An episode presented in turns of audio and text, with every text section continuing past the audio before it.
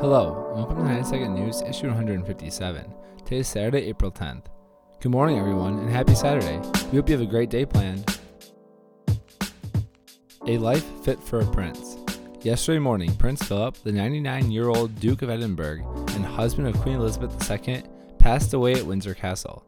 The royal family released a statement saying, It is with deep sorrow that Her Majesty the Queen announces the death of her beloved husband, His Royal Highness the Prince Philip, Duke of Edinburgh. As a respected member of the global community, dignitaries from around the world flooded the internet with a series of tributes praising his life, charity work, and personality. A decline almost as sharp as a needle. Unfortunately, despite the overall vaccination efforts moving along swiftly, there are still speed bumps on the drive to immunity. Next week, for example, Johnson & Johnson will only be delivering 700,000 doses, compared to the 4.9 million distributed during this week. This more than 80% decline is largely thanks to a combination of the contamination issue they struggled with early last week, along with struggles caused by working with the federal government who has yet to federally approve more doses. The world is getting twitchier. Last month, the popular video game streaming platform Twitch had its viewership record rise yet again to an incredible 2.1 billion hours watched during the month of March.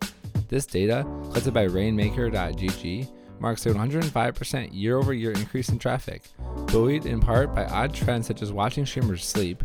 Two streamers in particular, Ludwig and Mizkif, were responsible for 2 million hours of that alone, and Subathon, events that have been raising money for charity.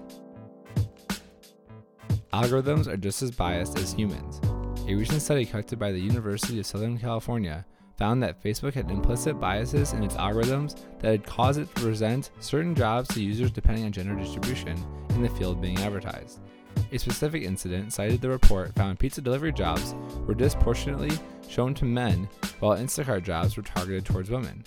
While federal law explicitly prohibits hiring discrimination of this nature, the laws around advertising discrimination are murky at best. Have a great rest of your day, and we'll see you Monday bright and early the 90 Second News Team.